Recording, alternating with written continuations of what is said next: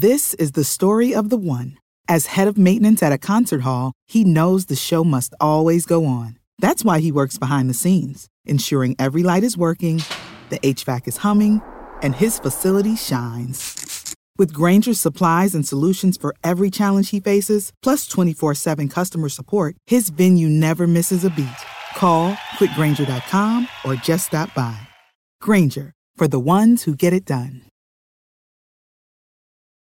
When you need mealtime inspiration, it's worth shopping Kroger, where you'll find over 30,000 mouthwatering choices that excite your inner foodie. And no matter what tasty choice you make, you'll enjoy our everyday low prices, plus extra ways to save, like digital coupons worth over $600 each week. You can also save up to $1 off per gallon at the pump with fuel points. More savings and more inspiring flavors make shopping Kroger worth it every time. Kroger, fresh for everyone. Fuel restrictions apply.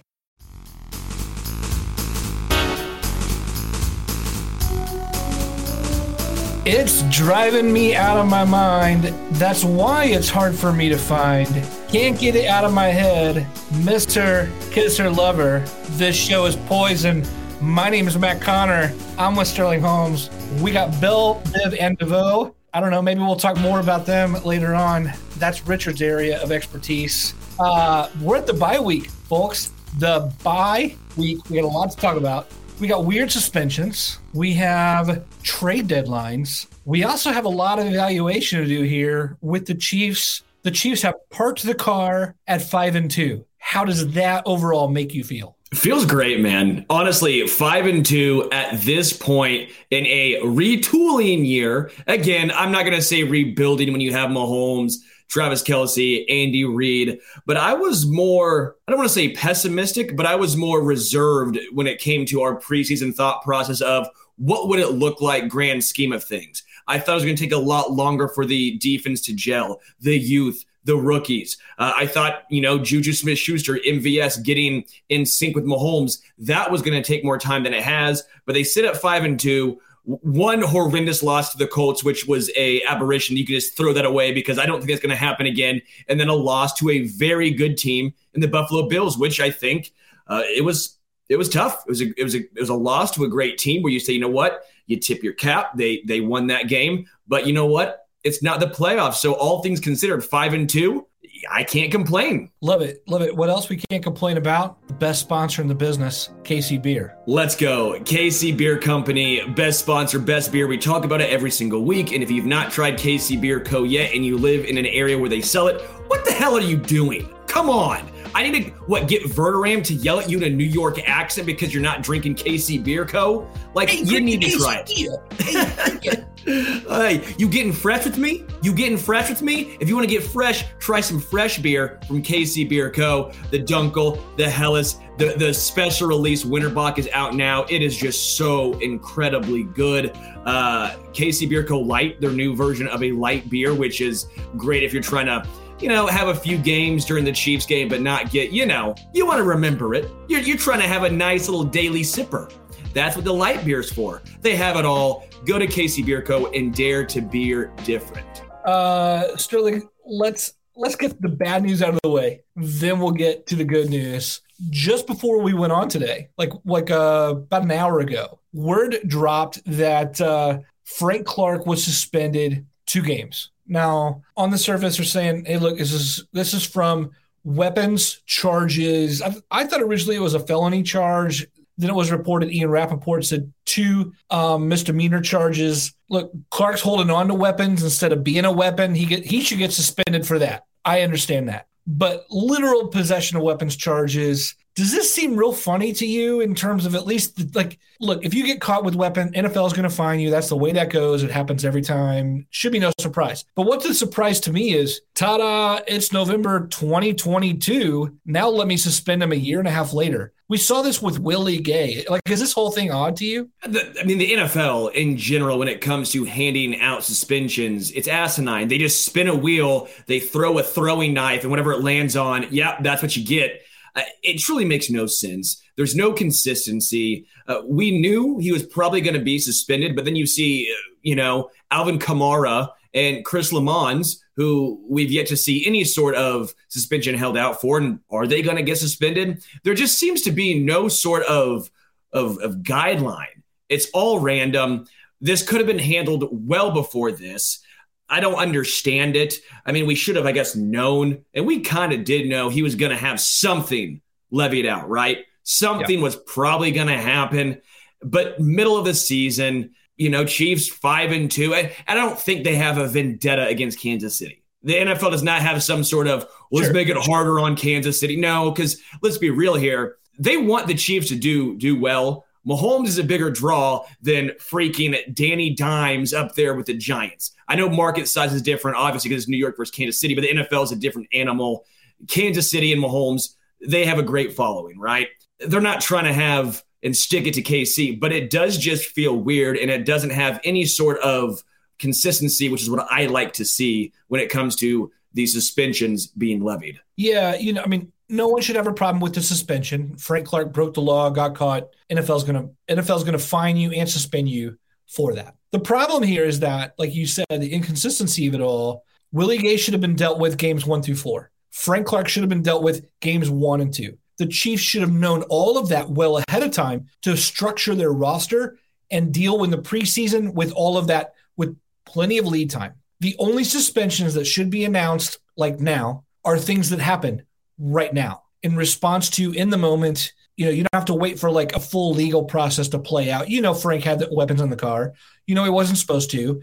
You know, you're going to suspend him a couple games. Do it. Uh, nothing, you know, no one's against the Chiefs. If they were, you don't suspend Frank Clark for the Jacksonville Jaguars game in week 10, right? Uh, honestly, not even the Titans game in, in week nine for that matter. You wait a couple weeks and do it against the Rams and the Bengals coming up in the weeks after that.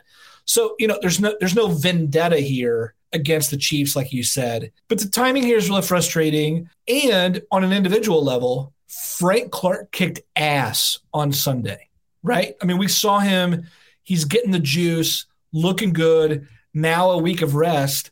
I was excited to see where Frank was going from here. And now a randomly timed suspension kind of knocks him out uh, you know, of, of, the rotation. So yeah, j- just another poison reference for you. Different poison, but every rose has its thorn.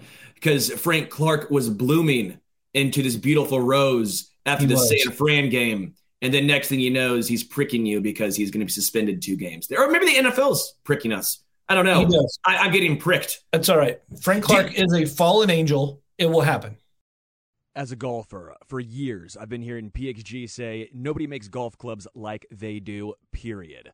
You know what? They're right. I went in for a fitting and saw for myself, went in to swing the PXG Black Ops driver. And let me be honest, I was skeptical. Well, again, I, I loved my old driver. I had a uh, another very popular big name brand. I love my driver, but they brought me in just to, to put it to the test the PXG driver, it won. It was, I don't know, seven to 10 yards longer. The dispersion was better. And the fitting experience was legitimately phenomenal. You know, I went in being a skeptic and I came out being a true believer. It feels like a premium club in your hand. And not just that, the, the ability of, of the actual fitting process blew me away. We went from extra stiff to regular stiff shaft. We tried out different weights on the shaft. We tried different shafts in general.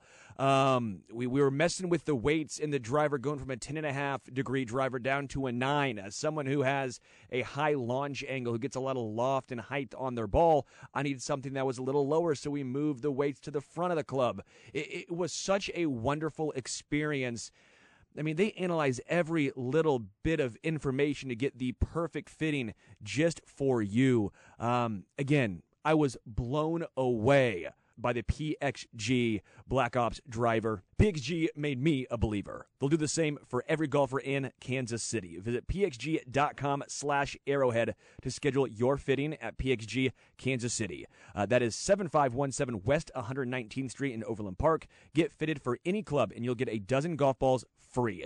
That's pxg.com slash arrowhead to schedule your fitting. pxg.com slash arrowhead. Limit one dozen golf balls per person. Promotion ends June 30th. Other terms and conditions may apply. See store for details. Why are so many dogs suffering from health issues? Actress Katherine Heigl, who's helped save over 16,000 dogs through her foundation, says she's seeing more issues with dogs' joints, odors, and health than ever before. After doing a ton of research, she feels there's one place we can look to support any dog's health their food. So she decided to create something she could actually feel good about feeding her dogs. It's called Superfood Complete. Superfood Complete is made with over 30 of the healthiest ingredients on the planet, including several superfoods vital to your dog's health. Badlands Ranch also sponsors the Jason DeBus Heigl Foundation, which has helped rescue thousands of dogs and place them in loving homes. Dogs across America are trying this food and experiencing amazing health benefits. Now, my dog absolutely loved this. Um, I gave this to my dog Bailey, and he just gobbled it up. It was uh, hilarious to watch. He's a fairly well trained dog, okay? Uh, fairly well trained. But he literally would sit by where the food was and just wait for it. He would sit and try and act all proper. He never did this with any of his other food. Uh, so, safe to say, it tastes very, very good. Go to badlandsranch.com forward slash arrowhead and order right now to get up to 50% off your regular priced order with a 90 day money back guarantee. If you want your dog to experience all these incredible things, go to B A D L A N D S ranch.com slash arrowhead today. VA education benefits allowed me to earn a degree without the type of student debt that so many people face. My service was then, my benefits are now.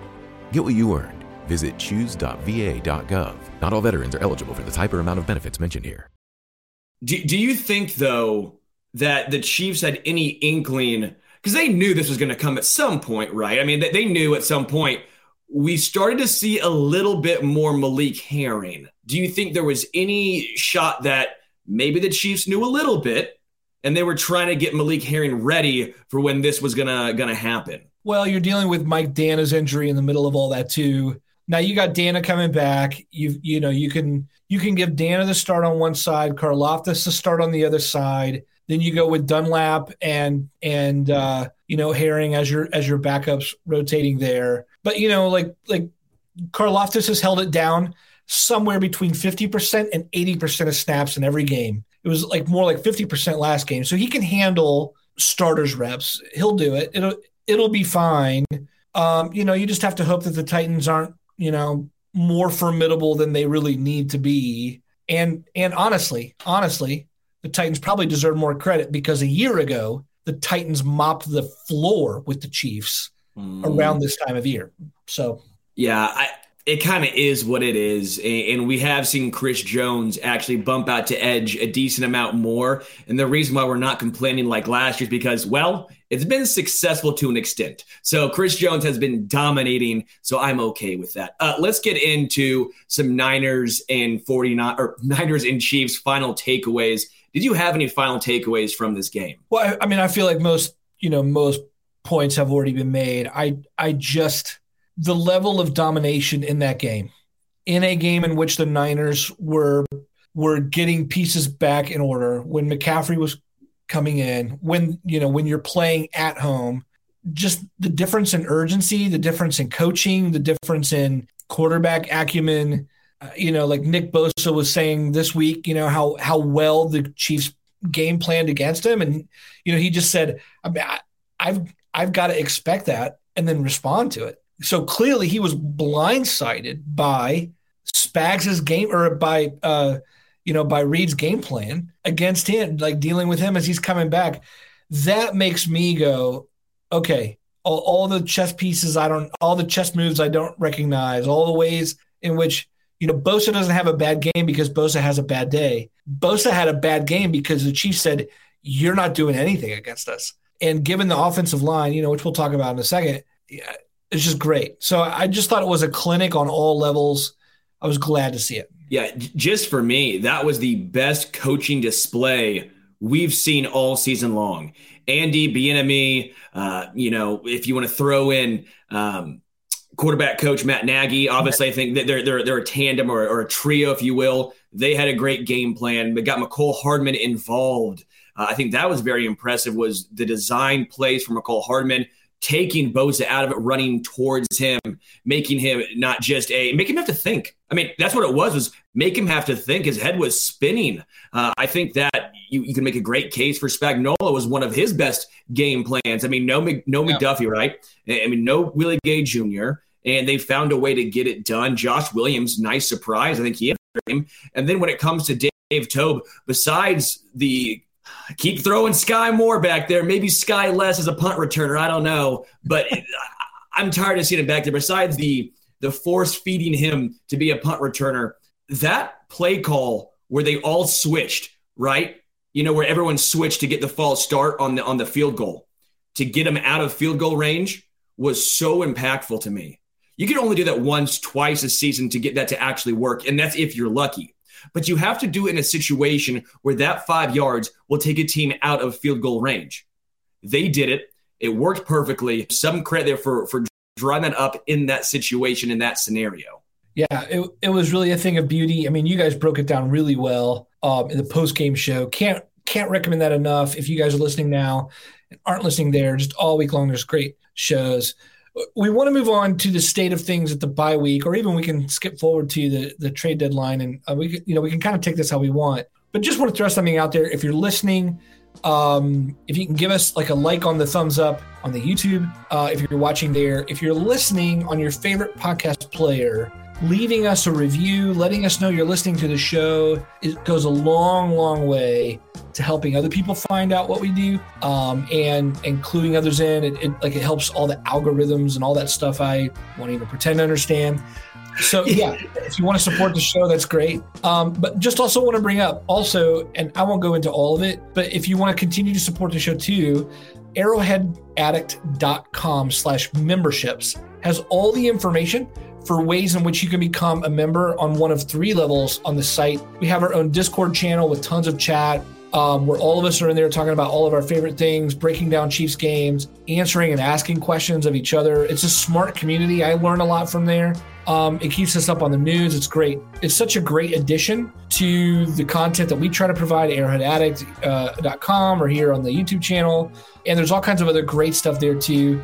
You can find it there, arrowheadaddict.com slash memberships for all of that information. Sterling, is there anything else you want to say about any of that? I was going to add there we had a question on a review, but let's yeah. save that when we do the member questions. I, I want to okay. I want to add one. So remind me, okay? Remind me at the end of the show when we get to, to the member questions. Always something there to remind me. Sounds good. Let's let's jump to trade deadline analysis because someone's already asked this, and then we'll and then we'll get into the bye week and our thoughts about the roster. But um, but we just had someone ask, do you think the Frank Clark suspension? BL asked this. Does the Frank Clark suspension make the Chiefs more likely to trade for defensive line help? I'm going to kick this to you um, because I wanted to ask in general, do you think that like Brett Veach did not make a trade deadline deal in his first what three three years, four four years, three years. Then last year made trades, traded LDT away to the Jets, traded for Melvin Ingram. So there was finally a deal there midseason. Do you think we'll see one? And what do you think of his inquiry about Frank Clark's suspension? I don't know how much Frank Clark's suspension will actually factor in. It's only a two week suspension. They could get by if need be. I do think a move could be made though. And I think it's going to be with Washington. If I if I had to have my druthers, right? I I, I don't think you know, Brian Burns going to cost too much. I, have said it multiple times. I don't want to get into it too much again on the show, rehash it. But if I, I don't want to pay debit and credit for Brian Burns, where you give lots of draft capital, as well as double down with a hundred plus million dollar contract. Someone from Washington, uh, let's just go ahead and say like Montez Sweat. It's not going to cost as much draft capital and the contract itself won't be as much. But Montez Sweat, I think, would still be a massive upgrade and potentially a long term upgrade on the defensive line for Kansas City. Now, how much are the commanders really in sell now mode? Ron Rivera is trying to keep his job. I think a lot of folks in Washington, they're trying to keep their job. Maybe they're trying to keep everyone right now, and that's probably a poor decision long term for them. Uh, is Daron Payne, for example, available for them with uh, the injury to Turk Wharton? Right? That could be another guy the Chiefs could potentially take a look at. I think Washington, in my eyes, makes the most sense.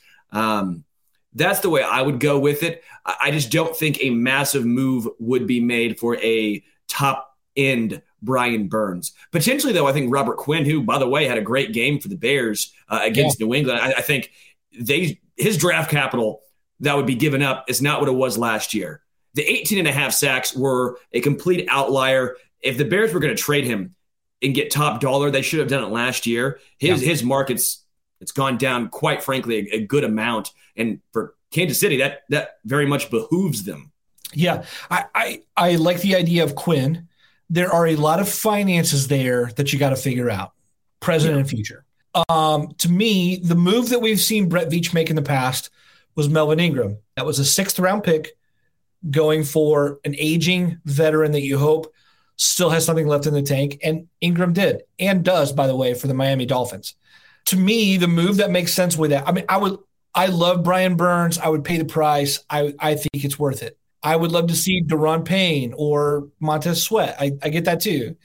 The move that makes the most sense to me that is also in line with what we've seen Brett Veach do and would fit right in with sort of the the committee approach like the Chiefs backfield is like we have running backs by committee, and it seems like that's kind of their approach here too. Is like we got a Dunlap and a Clark, and a Clark's better than people give him credit for. Dunlap has more in the tank. Karlaftis isn't doing as much as I think some people want to say, but he's still there, and and um and so I don't think you need to like come in like boot everyone out of the way, and here's our brand new pillar. I think this team is winning regardless. So to me, I go south. I call the Houston Texans. I see that Jerry Hughes has four sacks and eight pressures in only five games or six games. And I say, give me this guy. He's in his mid 30s. He doesn't cost much at all. I think it would take probably a sixth or a seventh round pick. The Texans are going nowhere, so they get an asset, um, or you know, they get a draft capital for an asset that is not going to have any value to them organizationally speaking, and it kind of stays in the flow of what's already happened. So I think a lot of people will frown at that. Oh, what the hell? All we did was get a Jerry Hughes. That's it. He, that guy is old and whatever. But I'm, I'm telling you, the guy's rushing the passer this year. He's finishing when a lot of guys aren't finishing. Make whatever joke there you want. And uh, so, yeah, you know, I, I, is he getting deep penetration too? Is yeah, he getting he, deep penetration? You know, there's, there's, he's toying around. Look, I, I think, um, yeah, I, am a fan. Of, I'm a fan of Hughes. I thought he was a smart signing by them in the first place because they they signed him on the cheap. I mean, the Texans did a nice job there. Um, I think he's there. They also have Rasheem Green, who was with the Seattle Seahawks before. Um, he's only like 24 or 25. If Brett Veach wanted to take a chance on a young 20 something and have that same route, I think the Texans have both guys. Both should be available both should both should be really cost nothing, um, and that would be my preferred route there. I don't know that Frank Clark makes that deal happen. It doesn't hurt that Frank Clark is going to be out. I mean, you know, if you're going to trade for one, you've got a little bit, you know, a little bit more urgency there if you want to read that into the the situation. No, I like the Jerry Hughes one a lot. Though. That that to me makes a lot of sense financially as well as what this entire offseason, I think, has been about. The, the offseason leading up to this year, again, I keep saying it and I want to say it again, it was retooling. And this does not mortgage any of your future. The Chiefs have a plethora of draft capital for this upcoming upcoming draft. We've talked about it before. Realistically, they will not be able to keep every single one of those draft picks on the on the roster. It, it makes sense to try and get a player who can help your roster now, while also again fitting financially not having something you're you're tied to for multiple multiple seasons and giving up high draft capital like a first, second, third, or even a fourth. So to me, that was a really good one, Matt, and I'm I'm glad you brought that one up. Yeah, I I I think that's where they would make a move. I'm not sure they would like other people may bring up like a wide receiver, you know, I mean DJ Moore, etc. And that's true when you look at the future. There's not. there's like very like Skyy Moore is the only guaranteed guy on the roster next year. And given what we've seen of Skyy Moore this year, you're like, uh, that's not good. Let's sign Juju quickly or something, right? So, you know, like I've heard the case made for DJ Moore. We've seen the cases made for cornerbacks because of the number of injuries. But given that they're at the bye week and certain guys are going to be coming back, it's hard for me to understand a trade anywhere else but maybe offensive tackle or edge rusher, or maybe like all along the defensive line. What's the easiest choice you can make? Window instead of middle seat? Picking a vendor who sends a great gift basket? Outsourcing business tasks you hate? What about selling with Shopify? Whether you're selling a little or a lot, Shopify helps you do your thing, however you cha-ching. Shopify is the global commerce platform that helps you sell at every stage of your business. From the launch your online shop stage to the first real life store stage, all the way to the did we just hit a million orders stage? Shopify's there to help you grow. Whether you're selling scented soap or offering outdoor outfits, Shopify helps you sell. Wherever and whatever you're selling, Shopify's got you covered. Sign up for a $1 per month trial period at shopify.com slash try. Go to shopify.com slash try now to grow your business, no matter what stage you're in. Shopify.com slash try.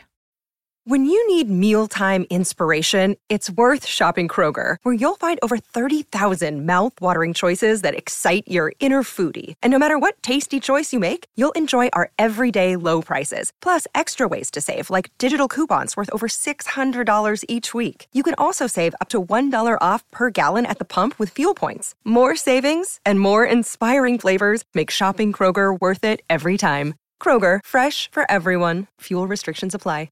Get everything for your next roofing project at Menards. Your roof is the first line of defense against the elements. Owens Corning shingles are designed to offer long lasting performance while providing ultimate protection. They have a limited lifetime warranty and up to a 130 mile per hour wind warranty. Choose from over 40 options designed to protect your home for years to come. Save big on shingles at Menards. And don't forget to check out our weekly ad on menards.com. Save big money at Menards.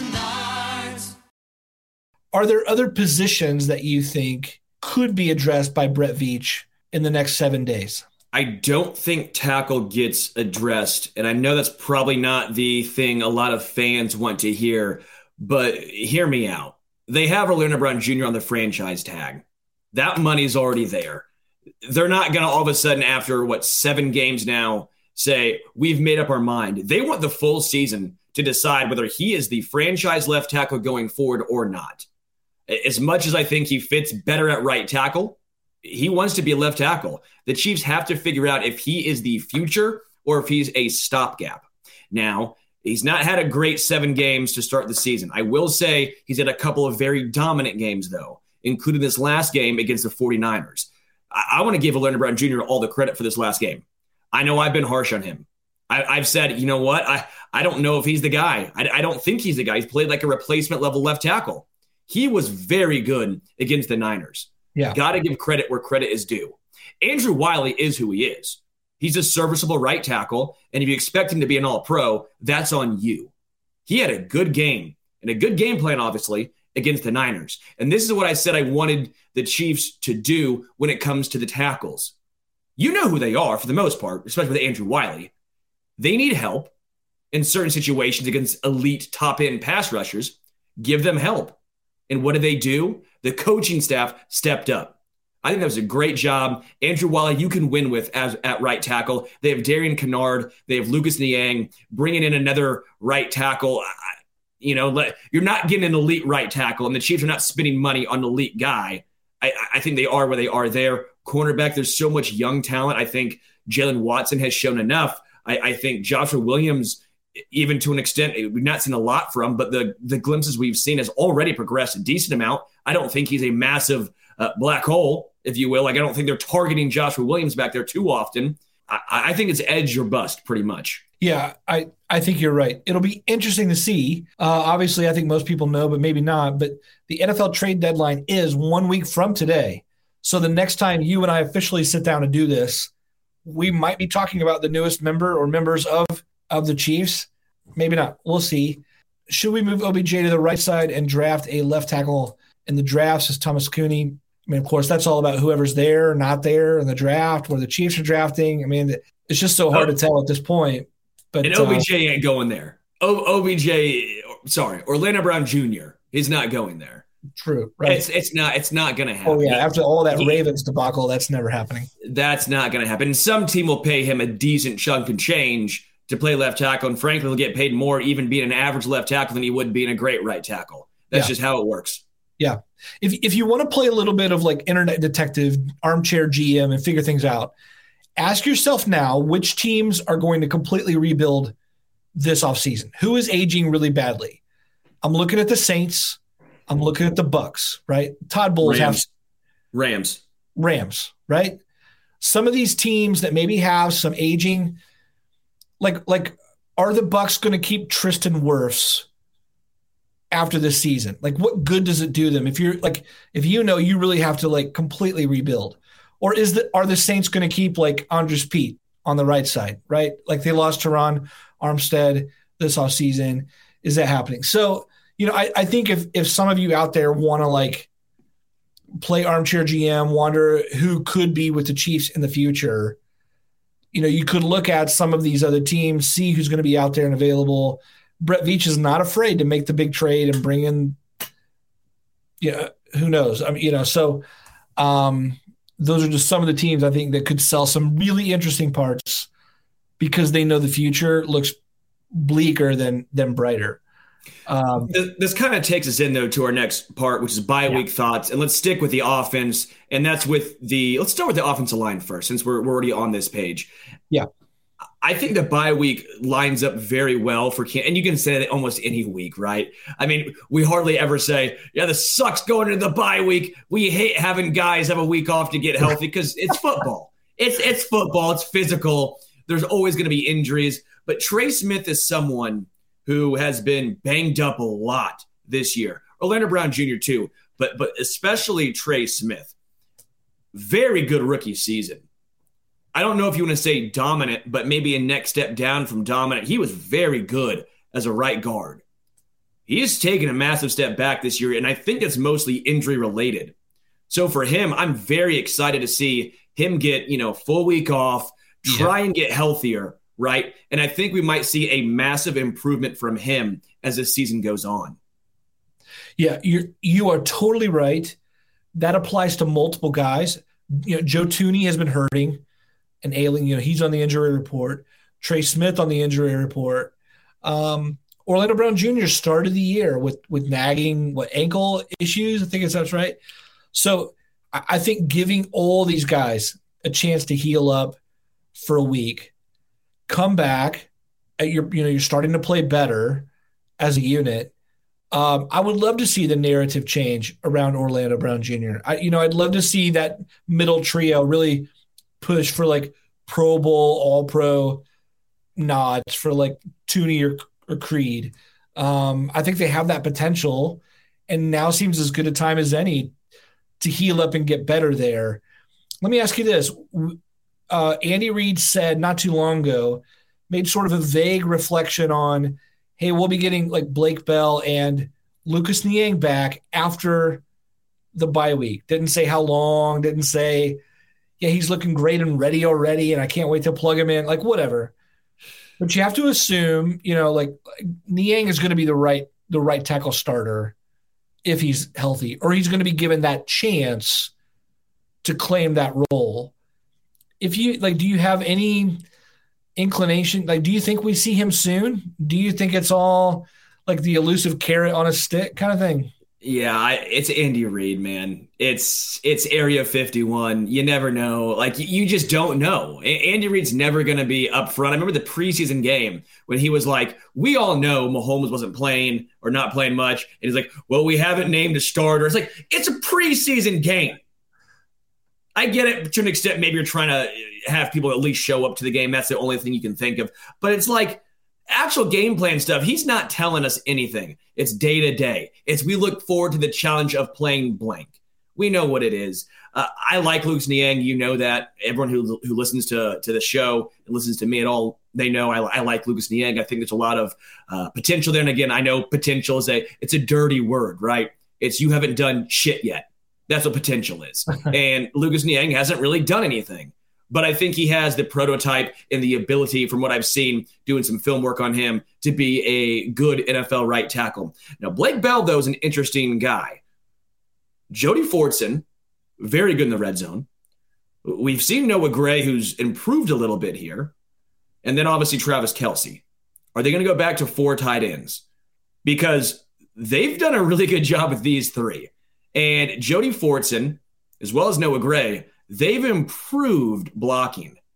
They've improved in the block, you know, in the in the block protection game.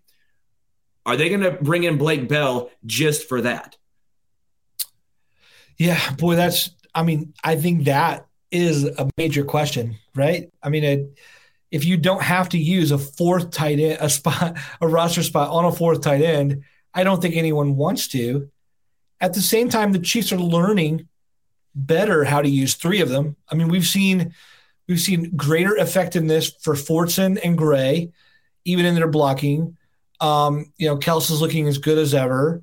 There's a real um, I, I think Bell is still better than both those guys. And if you could add that dimension, especially when you've hurt on the edges, I think it's worth keeping him around. Um, the Chiefs have only dressed five receivers in the past. You don't have to have Marcus Kemp as that sixth receiver. You know, you can keep him on the on the bench and roll with four. You know, because Gray does play special teams, Fortson special teams, Bell special teams. I mean, you can get that done. Um, so I do think Bell has a spot. I do think he comes back. I do think he's appreciated. Yeah, and I do think at least playing again your side of things here, he does have a role on this team, especially if you want to give Lucas Niang, Andrew Wylie, whoever is at right tackle, some extra help, some chips uh, against some of the elite pass rushers. Blake Bell can fit that role as a de facto extra offensive lineman. Uh, let's go to the wide receivers. Wide receivers going into the bye, great time if you want to say they all had a great game heading into it, but also you can say they were hot. Do you want him to have a week off? Do you want to keep the train rolling? Juju Smith Schuster, his best game as a Kansas City Chief. MVS, three receptions for 111 yards, uh, you know, a couple deep bombs, a back shoulder throw, uh, Juju with the back shoulder timing throw, which you love to see. Mecole Hardman get involved. A lot of the coaching staff drawing up plays for him. Skyy Moore was maybe the only one that you had uh, some concerns for, not only in you know punt return, but also Andy Reid basically said, "Yeah, that interception was on Skyy Moore." Not what you want to see from from Skyy Moore, someone who's known as a good route runner. But again, the the wide receivers as a whole, they're rolling, including Watson catching another touchdown pass. Yeah, yeah. You know, Clint Clint says, "I Clint McKenzie, I love the team's depth this season." I'm with you there. I, I love it. I love how deep this is you know, we kind of bang that drum over and over and over again. Like when you think back to the fact that it was like Demarcus Robinson, Byron Pringle, that those were key figures, and nothing personal against those guys. And Pringle especially was like a really nice story. But, but the difference in those guys being now, you know, Skyy Moore, MVS, Juju Smith Schuster, Mecole Hardman, uh, you know, like we're now seeing the results or the rewards of like having the, those depth of target. I think we were a little impatient to start the year. You know, like we kept seeing Mahomes overthrow on on deep balls to like Hardman and MVS in particular. It happened to Juju as well. Um, and the timing was off when Hardman was running on a on a bad ankle. I just think there really was some real chemistry issues. And they kept saying, we're working through it. We're getting there. We're almost there. We're like, it really is the difference between like a, a half second one way or the other, or a no, I wanted you to keep running down the seam instead of, you know, instead of breaking into. So, uh, yeah, I think we're seeing better communication, you know, better results overall. I, I'm anxious to see how teams are going to start to defend it once, like, I mean, if if this becomes the norm and these each of these guys are getting theirs, how do teams even begin to change what they do defensively? Because I don't know what you do when the Chiefs all like can still go downfield with MVS or can run the ball behind a bunch of road graders. Which brings us, I think, to the next point, and that's Mahomes. I mean, he's getting everyone involved. He looks as good as ever when he has time, like against the 49ers, he just sits in the pocket, he surveys, throws absolute darts. Uh, he's what top two, easy top three MVP voting right now. Him, Josh Allen, Jalen Hurts. I don't even know who else you would throw in there. Yeah, yeah, I, I, yeah. I I, think he's I think he's one, and then Allen's one A. Sure. I, I mean, Mahomes has been incredible, and we've come to expect it. Like, that's what's so wild. Throws for 423 yards, and we're just like, oh, yeah, cool. Let's talk about the receivers. It's like Mahomes is making some incredible throws, and sometimes we're so used to how great he is. You're just like, oh, yeah, that's a normal throw. And then you turn on, I don't know, Denver and Russell Wilson, who was known as a very good quarterback, can't the ball five yards. Or you watch the Chargers, and every throw is a check down to Austin Ekeler. Yeah, Like it- sometimes you have to sit back and say, "Holy bleep, Mahomes is so fun to watch." Yeah. Yeah. I, I remember last season, I would just tweet every single game. I just made sure to tweet, just enjoy the fact that we're all watching Hall of Fame players in their prime right now. Like, it just felt like here's your weekly service reminder that someday we'll all be older. There'll be ceremonies in Canton, Ohio. We'll all be making the trip to that small town in the in the Northeast toward toward Pennsylvania, and we'll be like honoring these guys that we're like, I remember when he threw sidearm and you never seen a thing like it before. Whatever, I don't know. I'm, I'm like making a, a a Mr. Burns joke from The Simpsons, but um, yeah, you know, it, it's just incredible. It's just incredible to watch him. I think we all know that, and and uh, yeah, Wendy Heron says, I honestly think PM15's level of play is taken for granted. You know, we're totally with you. I think Mahomes has more variance than Allen, but I love them both. Clint McKenzie. Um, yeah, Lucas Straczynski, who earlier said Lucas is the worst first name when we were talking about uh, Niang. It is a real thing that like nine of his 10 best passing yardage games in the regular season were on the road. I saw that.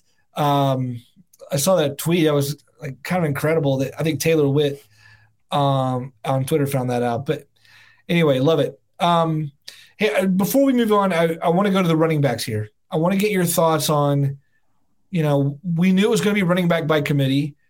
It's Clyde, it's Isaiah, it's Jet. Ron Jones has been sitting on the bench this whole time.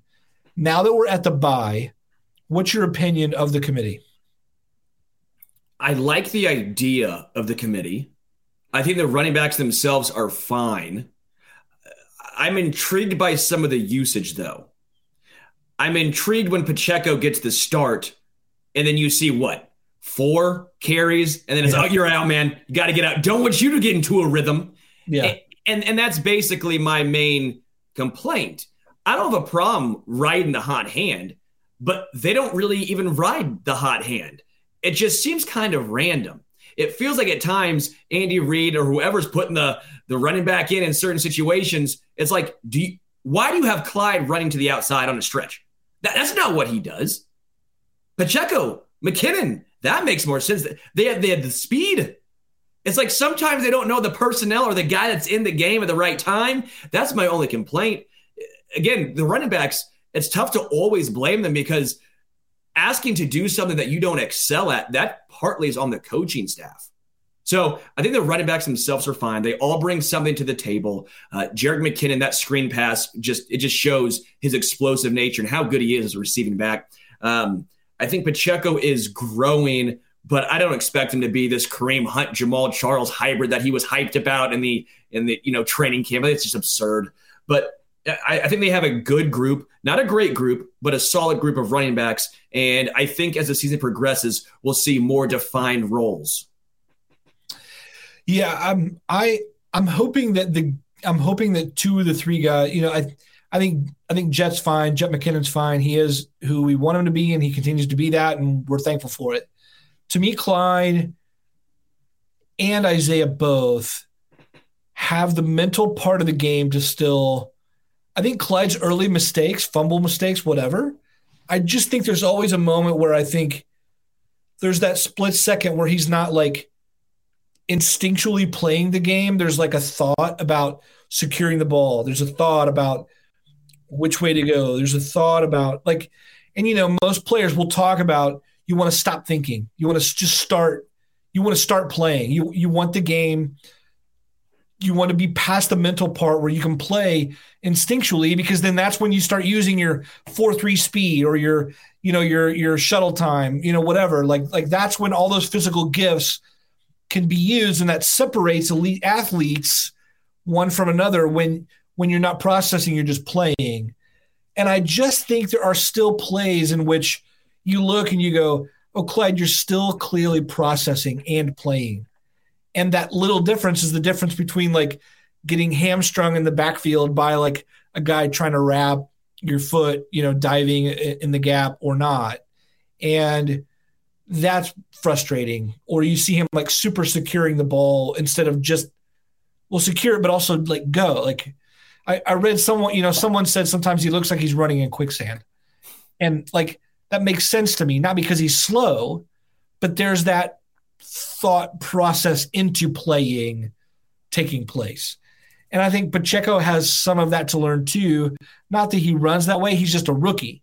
And rookies have to learn those things too. And so I, I think the future there could be good if there's some mental movement on both their parts. Let's take a look at the defense. We've mentioned D line a lot, so let's hit this one quick. Again, Frank Clark finally has a good game, and then he gets popped with a two game suspension for wielding Uzis. Uh, then we have Chris Jones, who's been the best defensive player, defensive tackle, defensive lineman in the NFL this season. I mean, Chris Jones, his win rate and the pass pass rush win rate, very difficult word to say, is number or sentence is number one, ahead of Aaron Donald. That's absurd. Crazy. I, I mean, he needs a little bit of help because he's getting double teamed every single play, pretty much. But Chris Jones has been so incredibly dominant. Got to give him his credit. Uh, other guys, uh, Carlos Dunlap has kind of been disappointing. I didn't have a whole bunch of expectations, but early on, the first couple games, I'm sitting here going, he looks kind of quick. Maybe it's just the number eight that's wearing off, though, because when a D lineman wears number eight, you obviously look faster. I don't make the rules. That's just physics. Uh, George Karlaftis kind of the same way, though. Karlaftis looked really uh, intriguing early on, right? On the D line. But the pressures were great. And last I saw, he was leading all rookies in pressures. I don't know if that's before Aidan Hutchinson had uh, two sacks for Detroit but the sacks just aren't coming. And I always say pressures aren't all built the same. It feels like he gets to the quarterback a little late. It feels like it's a pressure, but he's not really making the quarterback make a poor decision. There's a lot of room to grow for Karlaftis. I like the motor. I'm still very high on him. I love the draft pick. He the Chiefs needed someone who could come in game one and start, and he can do that. But I do think we've not seen the best of George Karlaftis so far. Yeah, I'm with you on that. He remember he's young. He couldn't even legally drink until the month of the draft, right? Um, so he he's only what four four months, five months in the KC Bier. Who knows? Um, I, I did see this. I saw a stat that said over the last couple years, Karlaftis had one of the best, um, like without using stunts or anything else, just like straight up pass what pass rush win rate. It's tough. See, it it's difficult. Yeah. Say it five times. fast. Especially say that three times fast after like a winter block or something, right? so, um, like like he had a he had a really he had a strong. They were measuring first year player win rates as pass rushers, and Karlaftis was actually faring better than I thought he would. Like much better than the first overall pick, Travon Walker. Um, he was second in this draft class and I, I, so at some point, that motor is going to make things happen. At some point, the experience of having played these guys again and again is going to happen. At some point, the technique is going to be refined, and it's going to happen. Um, so I, I think the effort's there. I think the motor's there. I think everything they want, the teachability's there. So I, I thought there would be more splash on the stat sheet, yes but I also think he's right where they want him to be. And I think his future is going to be as bright as I ever did before. Yeah, the process is there. The results will come later. When it comes to the linebackers, I think Nick Bolton is delivering the results. I know there was a couple game stretch where folks were very irritated with him for some reason. Not all Chiefs Kingdom fans, but a decent amount. And I, my only thought process was, are these all Jayhawk fans that just hate Mizzou? Because Nick Bolton is the only sure tackler. The defensive line was getting blown back, and like, "Well, he's got to shed a tackle." Like, dog, he's getting freaking eight yards downfield. is already a do an offensive lineman in his grill. Like, what do you want him to do? Nick Bolton showed some good pass coverage a couple times against George Kittle. That was very surprising. I'm not saying he's this amazing pass coverage linebacker, but we've seen a lot of improvement there. Dude is just so smart. Him getting Willie Gay Jr. back, I like to say they're Batman and Robin. You can see they play more comfortable together. Like even early on, the one or I want to say there's one blown covered from Nick Bolton early on in that in that uh, Niners game. Willie Gay Jr. wasn't on the field. I don't know if it's correlation but it feels like or correlation, but it felt like some causation right there. Like those two guys just work so well together. Uh, Leo Chenal, we've not seen a ton from. Uh, I don't want to really even give him a grade because we've not had a good sample size. Um, but Nick Bolton and Willie Gay Jr., I'm so enthusiastic for what their career is going to look like here in Kansas City. You think we see an extension for Gay soon? He's in. Like he's to. in that time frame. Yeah, I mean, they I'd can, like they to. now. I'm, I, I know, I know it's a different sport. I know it works differently, but I love the Atlanta Braves approach um, to building that squad. They give guys sure money as early as they can. Don't know how that's going to work out. I know Gay has had some issue. You know, he missed four games with a suspension. He's missed, he's missed like I think at least four games due to injury two other times. So there, like there are some issues there. Maybe staying healthy, or there have been in the past. But I would still, I would love to see the Chiefs re-up him and extend him. Um, you know, versus like letting him get into the contract year, moving out like a, like the heart of this defense being as strong as it is. Um, you know, I- I'd love to see them keep him there, but uh, yeah, I don't know if you have thoughts there or not. I'm always for that method. Yeah, I'm always for a year early rather than a year late. Uh, that's why Chris Jones got so much money. It's why Orlando Brown Jr. is in the same situation. It's why they were able to get a more team friendly deal for Patrick Mahomes. You got to go early. Even Tyreek Hill's first contract, to an extent, there was a lot of you know extracurricular activities that that played into the contract situation with him. But going early, in my opinion, like the Atlanta Braves, typically behooves the team. Not always. You can get burned.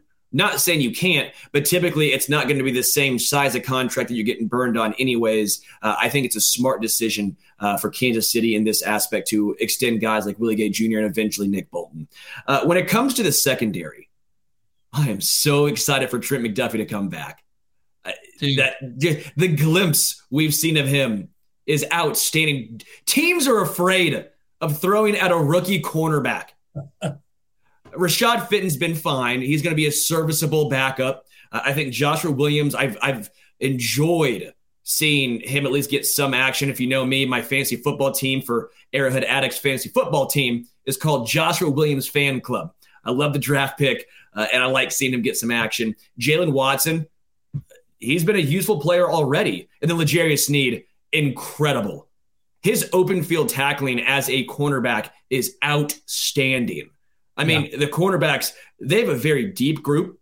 If Rashad Fenton, Joshua Williams, Jaylen Watson, if those are your reserve cornerbacks, holy shit, you have a very deep cornerback room. Yeah.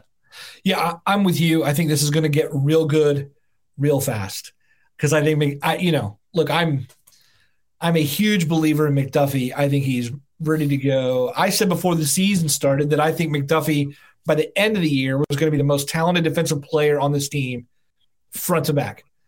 Um, then he misses half the year. Then Chris Jones steps up with a defensive player of the year. Uh, you know, first half of the season. Uh, I don't know that I would say that same thing again, at least right now. But I love the potential there. I think he's high end. Um, so you know, I think he's huge. I think Joshua Williams is doing a phenomenal job jumping in, and then the leap he made last week that makes me really heartened, especially how good he is in run defense and using his length in terms of pass deflections. I think he's going to be great. I think Jaylen Watson is coasting somewhat on his like he was the hero. He was the hero. He was the absolute hero to one win this year for sure and deserved all the accolades that came with it. he has been burned quite a bit like since then and I and I think there's just still that like big pick six sentiment that's kind of carried along there too. He's a seventh round rookie starting on the outside for a championship defense. I mean, for a team thinking about Super Bowl, like like he deserves credit. However, I'm anxious to get Trent McDuffie, Rashad Fenton, Joshua Williams, and then if it wasn't for Chris Jones, we would be talking about L'Jarius Sneed as this team's best defensive player, and he would be getting a lot more headlines in that way.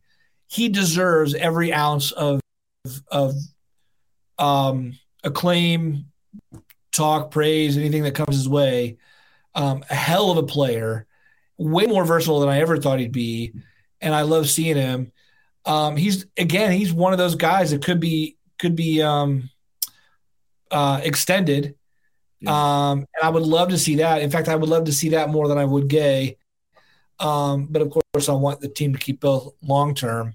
Uh, love it. Daniel Burnett says, thinking about 35, 23, 38, and 21, you sunk my battleship on the field at the same time and man locking everyone. Yeah, we're, we're with you. We want to see, um, we want to see that whole unit together and, and, and looking great.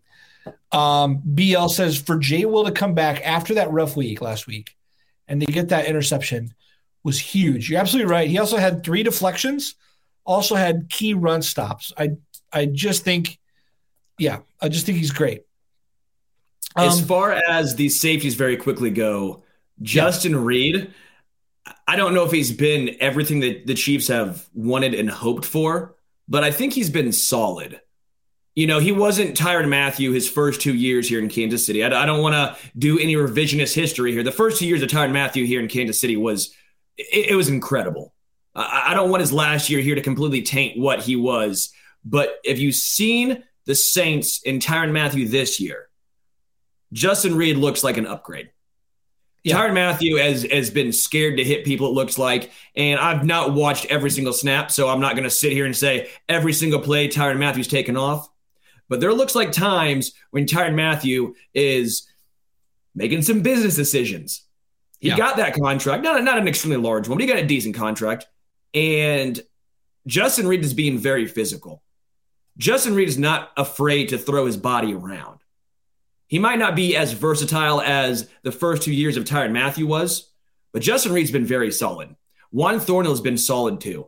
Juan Thornhill, I don't think has played at an all pro level like he was predicting or he was wanting to speak into existence.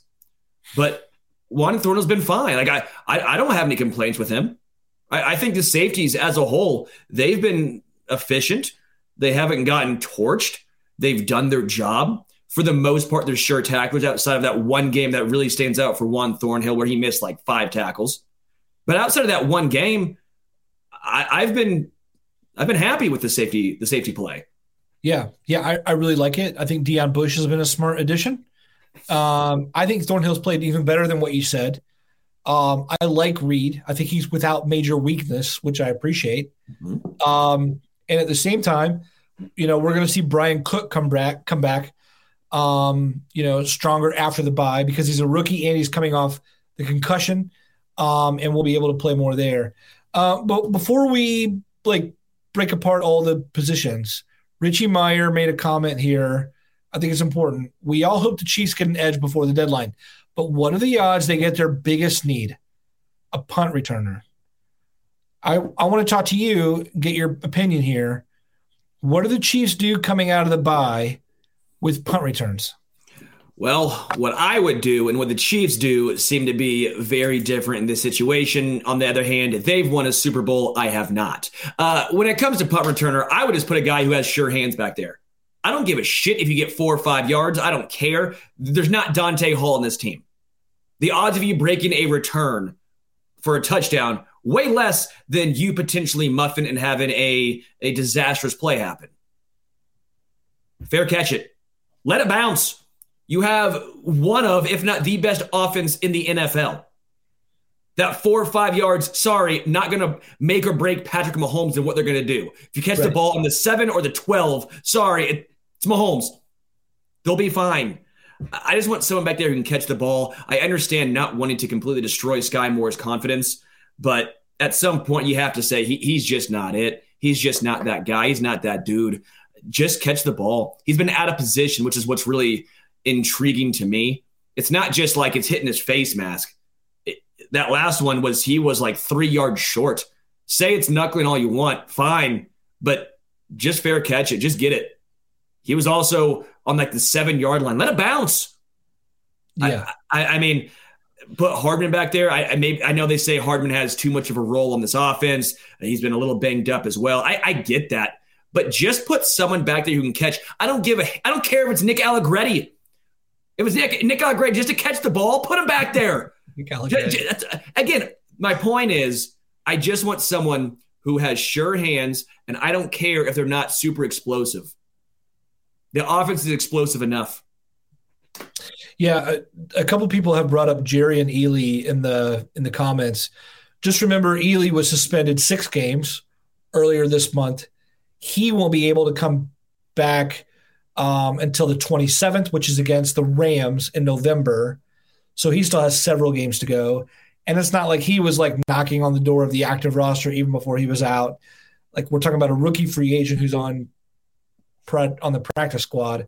Not sure that's an answer at all. So, um, yeah, let's. Uh, well, we broke down every position, my friend. We've, Yeah. we've we've come through. I, I think it's time now for the Arrowhead Addict Ring of Honor questions. it's folks that are in the Ring of Honor in the Discord channel. They get a little special access. They get to ask us before the show any questions uh, that they want us to answer. So, Matt, let's go with the first one. Uh, let's go with Jeremy C first. How do you feel the CB position shakes out with, McDuff- with McDuffie and Fenton coming back? Both Watson and Williams have looked really good considering the rookies. Yeah, I think I think they look good considering they're rookies, but I don't think the Chiefs are going to hesitate to sit Jaylen Watson to the side. I think you have to be more excited by the potential and the leap in growth of Joshua Williams than you do maybe the the play overall of Jaylen Watson. Um, so I think that's how it's going to shake out. I think McDuffie gets his Sneed in the middle. I think Fenton goes back outside until he's bumped by Joshua Williams, um, and then we'll see how that competition shakes out. But you know, Fenton's the known commodity. He'll go. He'll he will reclaim his minutes until someone else claims his minutes. Yeah, I, I'm I'm more with that sentiment now than I was even two weeks ago. I do think you brought up a good point. I I may have been swayed too much by Watson's game clincher, and so I was valuing valuing him higher. Fenton was very solid last year. He's struggled this year for the most part. Like I, I do think Fenton's not the same player as he was last year, but he's at least shown what he can do. And if L'Jarius Sneed and McDuffie are, are, are one, two, and Fenton out there, that's a good, good cornerback group right there. And if Watson and Williams, you at least have faith and, and trust, and they've done it at least in meaningful games, that, that's big. And I think Fenton eventually you would like to see be your four, and Watson or Williams takes that spot. But I think when Fenton originally comes back, he'll probably still get the nod. Yeah. Yeah, I, I think you're right. Let's go to the next question here. Jeremy Kennedy asks, "What's the most important thing for the coaching staff to accomplish during the bye week, and why?" Mm. I almost just want to say the easy answer is get healthy. Right. The easy answer is get healthy. So I'm not going to go with that one because that's that's I think safe to say for almost any team going into a bye. I want to see the coaching staff do what they did against the Niners. I want to see that continuously carry over. I want to see them be aggressive. I want to see them draw up plays for Hardman to get him involved. I want to see uh, and allow Mahomes to be advantageous, taking advantage in, in situations where it allows to Juju Smith Schuster on the timing routes uh, to MVS over the top. I would like to see him continue to, if there's a defensive player that they want to attack on the edge, I want to see that again. I want to see him go after Nick Bosa. I want to see him go after whoever they face coming up. You know, I, I want to see the game plan come together like it did against the Niners. I think we can see that just based on Mahomes getting on the same page with MVS and Juju. But it all comes down to the coaching staff, in my opinion, drawing up the right plays, putting guys in the right spots. So that's what I'm hoping to see. What about you? That's great. That's a great answer. Yeah, I'm with you on that one. I I would just say ditto I think that sounds great. Um, hey, you had a question that you wanted to bring up. Oh yeah, yeah. We, had a question that was posted on um, the review page on Apple Reviews. So we appreciate the five star review and the question from one UV the Hun. Uh, it says best Chiefs podcast. There can only be one. My question is: out of the entire Arrowhead Addict crew, who can throw the pigskin the furthest? Uh, what do you think here? Dude, who's the Uncle Rico of our team? I'll bet it's Adam Best. Yeah, I bet there's there's something about that guy that I just think, yeah, he'll Uncle Rico and let me I'll throw the little I'm gonna throw the, full I'm gonna throw this football over the mountain over there, man. I think that's what I, think. I will say if it's on the move, like if you have to be on the move, I think it's me. I'm I'm a am Yeah. a good mobile mobile QB. If I'm sitting in the pocket, I am two scoops of ass because I throw it like a baseball. I tried them a whole. So I play. I always played baseball, right? So I throw it all like a baseball. So on the move, you can get away with that. When I'm sitting in the pocket, no. And I like angry drunken German who says Sterling's looking a little Uncle Rico at the moment. So maybe maybe it's me. Maybe it is you. I'm glad you owned this. You're like, I want to make sure I ask this question that I'm the answer to. No, That's my I- favorite part in, of in this the pocket, it's not me. In the pocket, it's not me. I, I can No, I'm- guarantee you. In the pocket, it'll be you. It'll be maybe Verderam or Adam Best. I'm telling you right No. now, if it's a three step, five step, five step drop, it's not me. I'm I'm probably getting laughed. Well, now I can beat Patrick Allen. I feel like I can beat Patrick. Dude, you can't you can't take all this back now. I love it. You you frame the these though, segments. You're like, hey, hey, Connor, I want to make sure I ask a question that I'm the answer to. Uh, let's make sure we get this. And I was like, sure, that sounds good. And then and then there it is. Uh, I love it. I love it. Well, can you? Uh, what about you? Can you, can you can you can you toss the ball far? That's all I want to know. Do you got a cannon? Dude, I, I have a Nick cannon. That's all I have. That's not true because I don't have nine children. I was gonna say, how many kids do you have? Yeah, yeah, not at all. I've got I've got nothing. That speaking of nothing, that takes us into the our our weekly must list. Richard, knock knock on Richard's door. Who's there? Yes. What's going on in the in the background there, Richard? This is my bedroom, guys. Uh, last time I set up a bed, I had to improve the bed, so now look at this. I'm in a mansion, baby. I I love it. I love it. Nick Cannon would have show's great, man. Nick Cannon would have proved that. It's, it's off the rails. Yeah.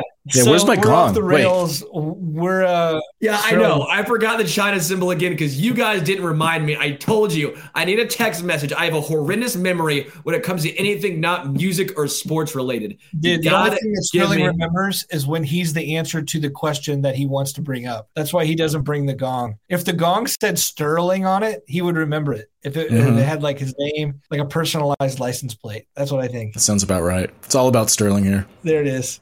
No, it's all about Richard. What is your must list for the week, Richard? All right, uh, Richard's gonna recommend uh, the 2000 album from The Avalanche. It's called "Since I Left You." Guys, this is a bomb album. This thing rules, guys. Front to Yeah. back, bangers. This is a, an electronic music group from Australia. It's got like 3,500 samples, and they just create some of the best music possible. So check it out. I can't even recommend a single song. I just say listen to the album. It- it's awesome. If you what's haven't heard Avalanche. The Avalanches, Since I Left You. Mwah. Beautiful. I love it. I could I spin it all the time and it never stops spinning. I love how Richard also introduced himself as Richard, like Rickey Henderson. Like he's Rickey Henderson. Rickey Henderson gonna steal a bag. Richard's like, Richard's gonna listen to this album. I like that. I like Yeah. that third person that you just brought into yourself right there. Yeah, we, we'll see it. Sterling, what about you? What's your recommendation for the week? All right. This album gets hated on by every single or the majority of ACDC fans. And I think it's unfair. I think it's a better ACDC album than most give credit for. It's not the best. It's probably not even like top seven. But Fly on the Wall, in my opinion, is a really solid album. Really solid. You know, Sink the Pink, uh, Danger, uh, Fly on the Wall, of course, and then Shake Your Foundation. Like, Shake Your Foundation is one of my favorite ACDC songs, okay? It's good. So, sorry, it's not the worst album. I know Who Made Who's Better. I know Back in Black, The Razor's Edge, Highway to Hell, Powerage. Yeah, sure, I could probably keep going. But my point is, this is a pretty dang good ACDC album, too. So, fly on the wall. All right, I love it. I love it. By the way, did you guys hear the new Taylor Swift album? Or do you guys like Taylor Swift at all? I appreciate Taylor, but I haven't listened to it. Sterling, are you out? She she's fine. I, I don't typically just like throw T Swizzle on, but you know, you do you. I'm not gonna I like Hanson and Rooney, so I'm not gonna say shit. All right. I mean, I all right. I I dig all kinds of stuff. But uh, yeah, I actually like her new album. I'll just say it that way. Midnight's is great. Um, it's not. I mean, I like her previous two albums a lot more, but I'm digging when I hear the new one. You guys are smirking, so I'm over talking about this now. The chatters, the chatters want me to cut your mic, and I, I mean, I'm not going to do that to you, buddy, but they really don't like it. From That's all right. ACDC to, to Taylor Swift. It's okay though. It's okay.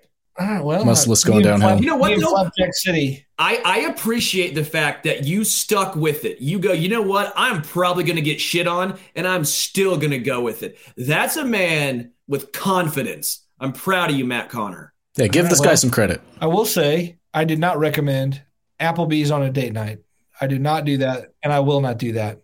Uh, that's where it is. Anyway, take us out of here, Sterling. Richard, unless you Break, close the show. break, take it out. Uh, Richard, always appreciate it, and I'm I'm guaranteeing you probably have the best album on this must list. Uh, Matt Connor, always an absolute pleasure doing this with you. I honestly, I feel like we could do like three hours, but no one wants to listen to three hours of our, I don't know, inconsistent ramblings that go on. At And everyone who listens, thank you guys so much. Everyone who likes this, everyone who leaves a review, everyone in the Discord, we really do appreciate you guys. It means a lot. We could not do this without you guys. It really makes a, a, a huge impact in what we do and what we can provide for you guys. Thank you to KC Bier Company. Uh, I'll be back with Matt uh, with Adam Best tomorrow at 4:30 Central. Until then, we are out.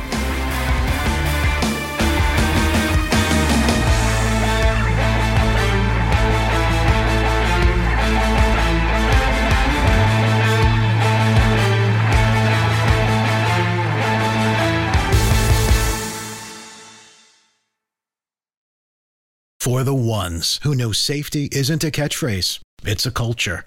And the ones who help make sure everyone makes it home safe. For the safety minded who watch everyone's backs, Grainger offers supplies and solutions for every industry, as well as safety assessments and training to keep your facilities safe and your people safer. Call clickgrainger.com or just stop by. Grainger for the ones who get it done. When you need mealtime inspiration, it's worth shopping Kroger, where you'll find over 30,000 mouth-watering choices that excite your inner foodie. And no matter what tasty choice you make, you'll enjoy our everyday low prices, plus extra ways to save, like digital coupons worth over $600 each week. You can also save up to $1 off per gallon at the pump with fuel points. More savings and more inspiring flavors make shopping Kroger worth it every time. Kroger, fresh for everyone. Fuel restrictions apply.